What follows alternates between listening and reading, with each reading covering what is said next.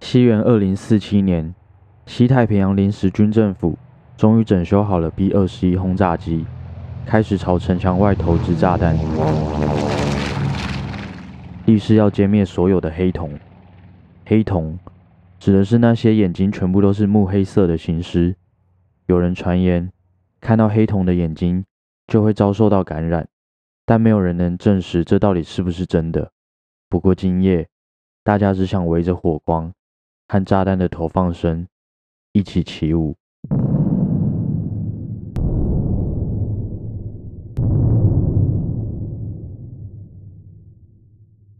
哦，我好像还没自我介绍，我是雨山，曾经经营过夜聊我说，经历过科技最繁华的时代，也看了这世界瞬间陨落。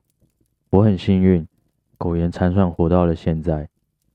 有时候我甚至觉得。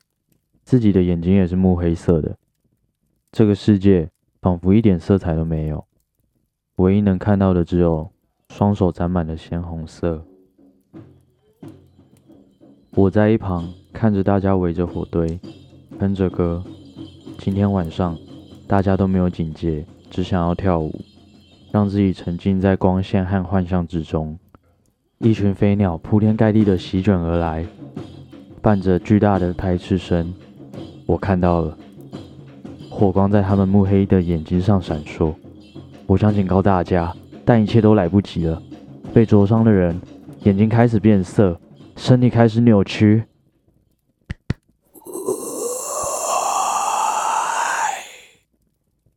我睁开了双眼，以前好像从没觉得世界这么舒服过。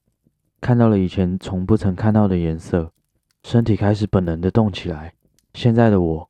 只想向眼睛颜色不一样的人散播我所拥有的快乐，一个只有快乐、没有悲伤和恐惧的世界。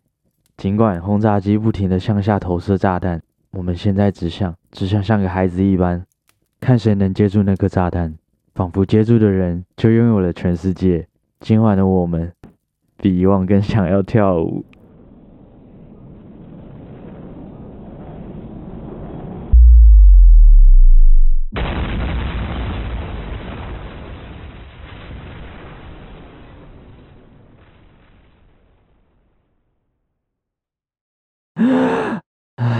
天啊！为您发布一则本台独家新闻：武汉病毒已经突变异化，世界各地开始出现人吃人的现象。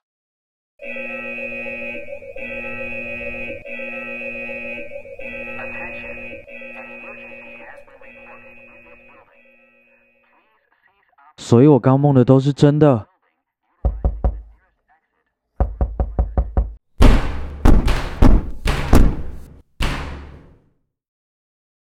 这是柏拉图想象的永恒世界，所有的灵魂在最初和最终都居住在观念的纯粹世界中。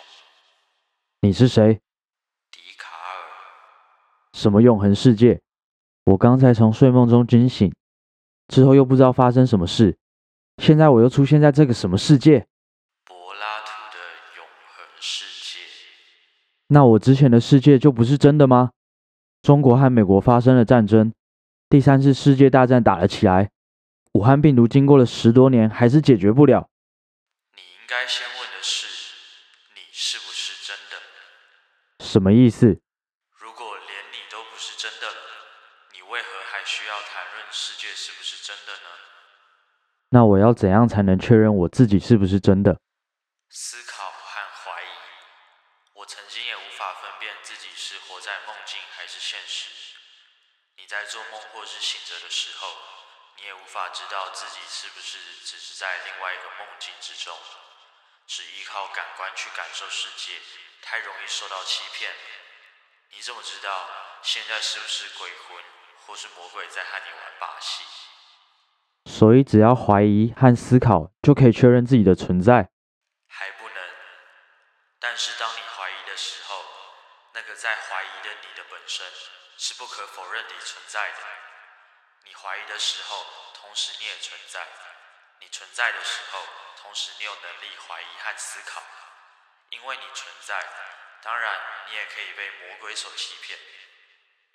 这就是我以前提出的“我思我在”，而不是后世所误解的“我思故我在”。两者没有因果关系，两者是双向的。我思我在，我在我思是同时的。好，就算我知道我存在了，但我还是无法分辨哪一个世界才是真的。我刚刚做了一个梦，梦到自己变成僵尸，醒来又发现世界才刚开始要混乱而已。所以到底哪一个才是真的？啊！天啊！为您插播一则本台独家消息：在中国共产党瓦解后，新中国民主政府外交部发言人代中国总统发言，终于承认台湾是一个主权独立的国家。我不是才刚告诉过你要保持怀疑吗？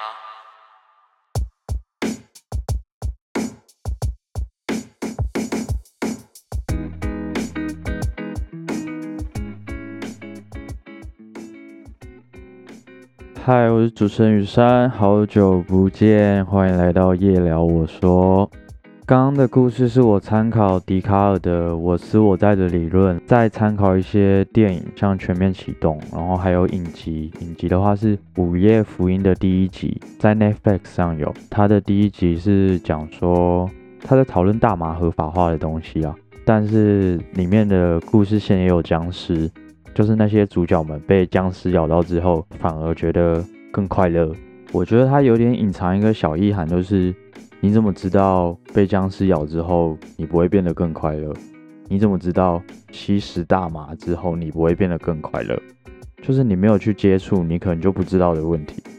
但是大麻在台湾是违法的哦，是违法的哦。希望刚刚那个小故事可以让你们知道笛卡尔的“我思我在”是一个什么样的概念。如果以后你听到还有人说“我思故我在”，你就扒他的头，说真的，你就扒下去，然后骂他。无知，因为如果它是前后的因果关系，那这句话就是他的理解就是错的。大部分我们理解都是错的。这句话的起源是因为笛卡尔在做梦的时候，他醒来之后没有办法分辨他醒来后的世界是不是真实的，他不确定他醒来后的世界是不是还是一个梦境，还是梦境才是他的真实世界。他没有办法去区分梦境和真实世界哪一个才是真的，所以他才会提到魔鬼或是恶魔这种东西。他就说，呃，因为你做梦的时候就有点像你受到魔鬼的欺骗这样，你说不定你现在被魔鬼骗，你也不知道。但是他就提出来说，当你怀疑这件事情的时候，你怀疑你自己是被骗，你怀疑你自己是在做梦的时候，那个怀疑的你的本身是存在的。我不知道大家在做梦醒来的时候，会不会常常在想说，到底有没有发生过这件事情？我自己就蛮长的诶。如果是那种太离奇、太夸张的梦，我当然知道，就是我醒来当然就知道说，哦，我我刚刚在做梦，就是那种可能有恐龙出现啊，有有鬼啊，或是诶鬼有点难分，或是有掉到火山洞里那种，你就知道哦，刚刚在做梦。但如果因为我很常做那种很贴近现实的梦，就是压力一大的话，你可能会梦到一些发生过的事情，就是那些让你造成压力的事情，或是那些可能会发生的事情，你在梦里就已经梦到未来的走向可能会怎么走，它就有点混淆到你会不知道你到底有没有做过这件事，或是你有没有说过这句话。有可能你在梦里说了，但是你现实生活中没有；有可能你在梦里没有说，现实生活中有说，前前后后反反复复这样的话，你久而久之你就不知道到底有没有做过这件事，或是说过这句话。虽然说有时候不是太重要的事情，但是就是会让你醒来的时候很苦恼。因为我有好几次做梦，梦到一些很生气的事情，就是那些事情可能根本没有发生过。然后里面的人我也根本不知道是谁，但他在梦里就真的让我太生气了，生气到我想要揍他，气到我真的揍下去了。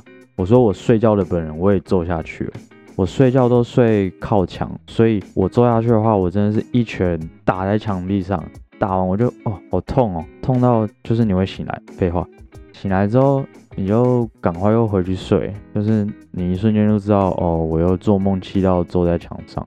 到我早上真正醒来的时候，我就看手，就是有时候会有伤口或是写字，就真的很很困扰哎。这一年吧，这一年我都是要靠吃药才不会比较不会去做梦，连睡觉都可以受伤，真的是牛逼啊，牛逼啊！最后分享一个笛卡尔的爱情故事，蛮浪漫的。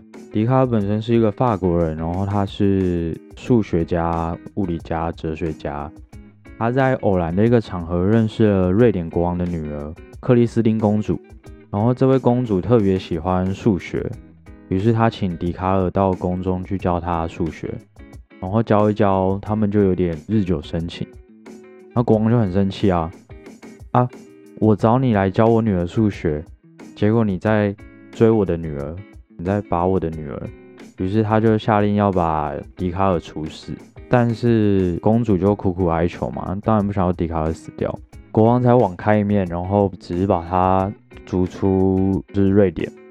在笛卡尔回到法国之后，他还是不断寄信给公主，但是那些信都被国王拦截掉了。在笛卡尔临终前，笛卡尔染上了黑死病，他临终前寄出了一封信，信上面写的是 R 等于 A 挂号一减 sin 西塔挂号。国王拆开这封信，就觉得这到底在干嘛？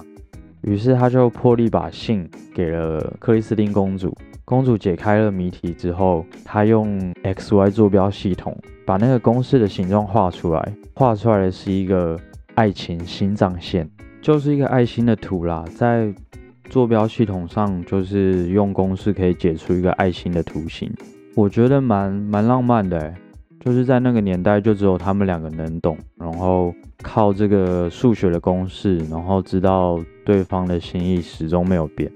嗯，自己讲完就觉得好像没有这么浪漫了。好了，这就是今天内容，拜拜。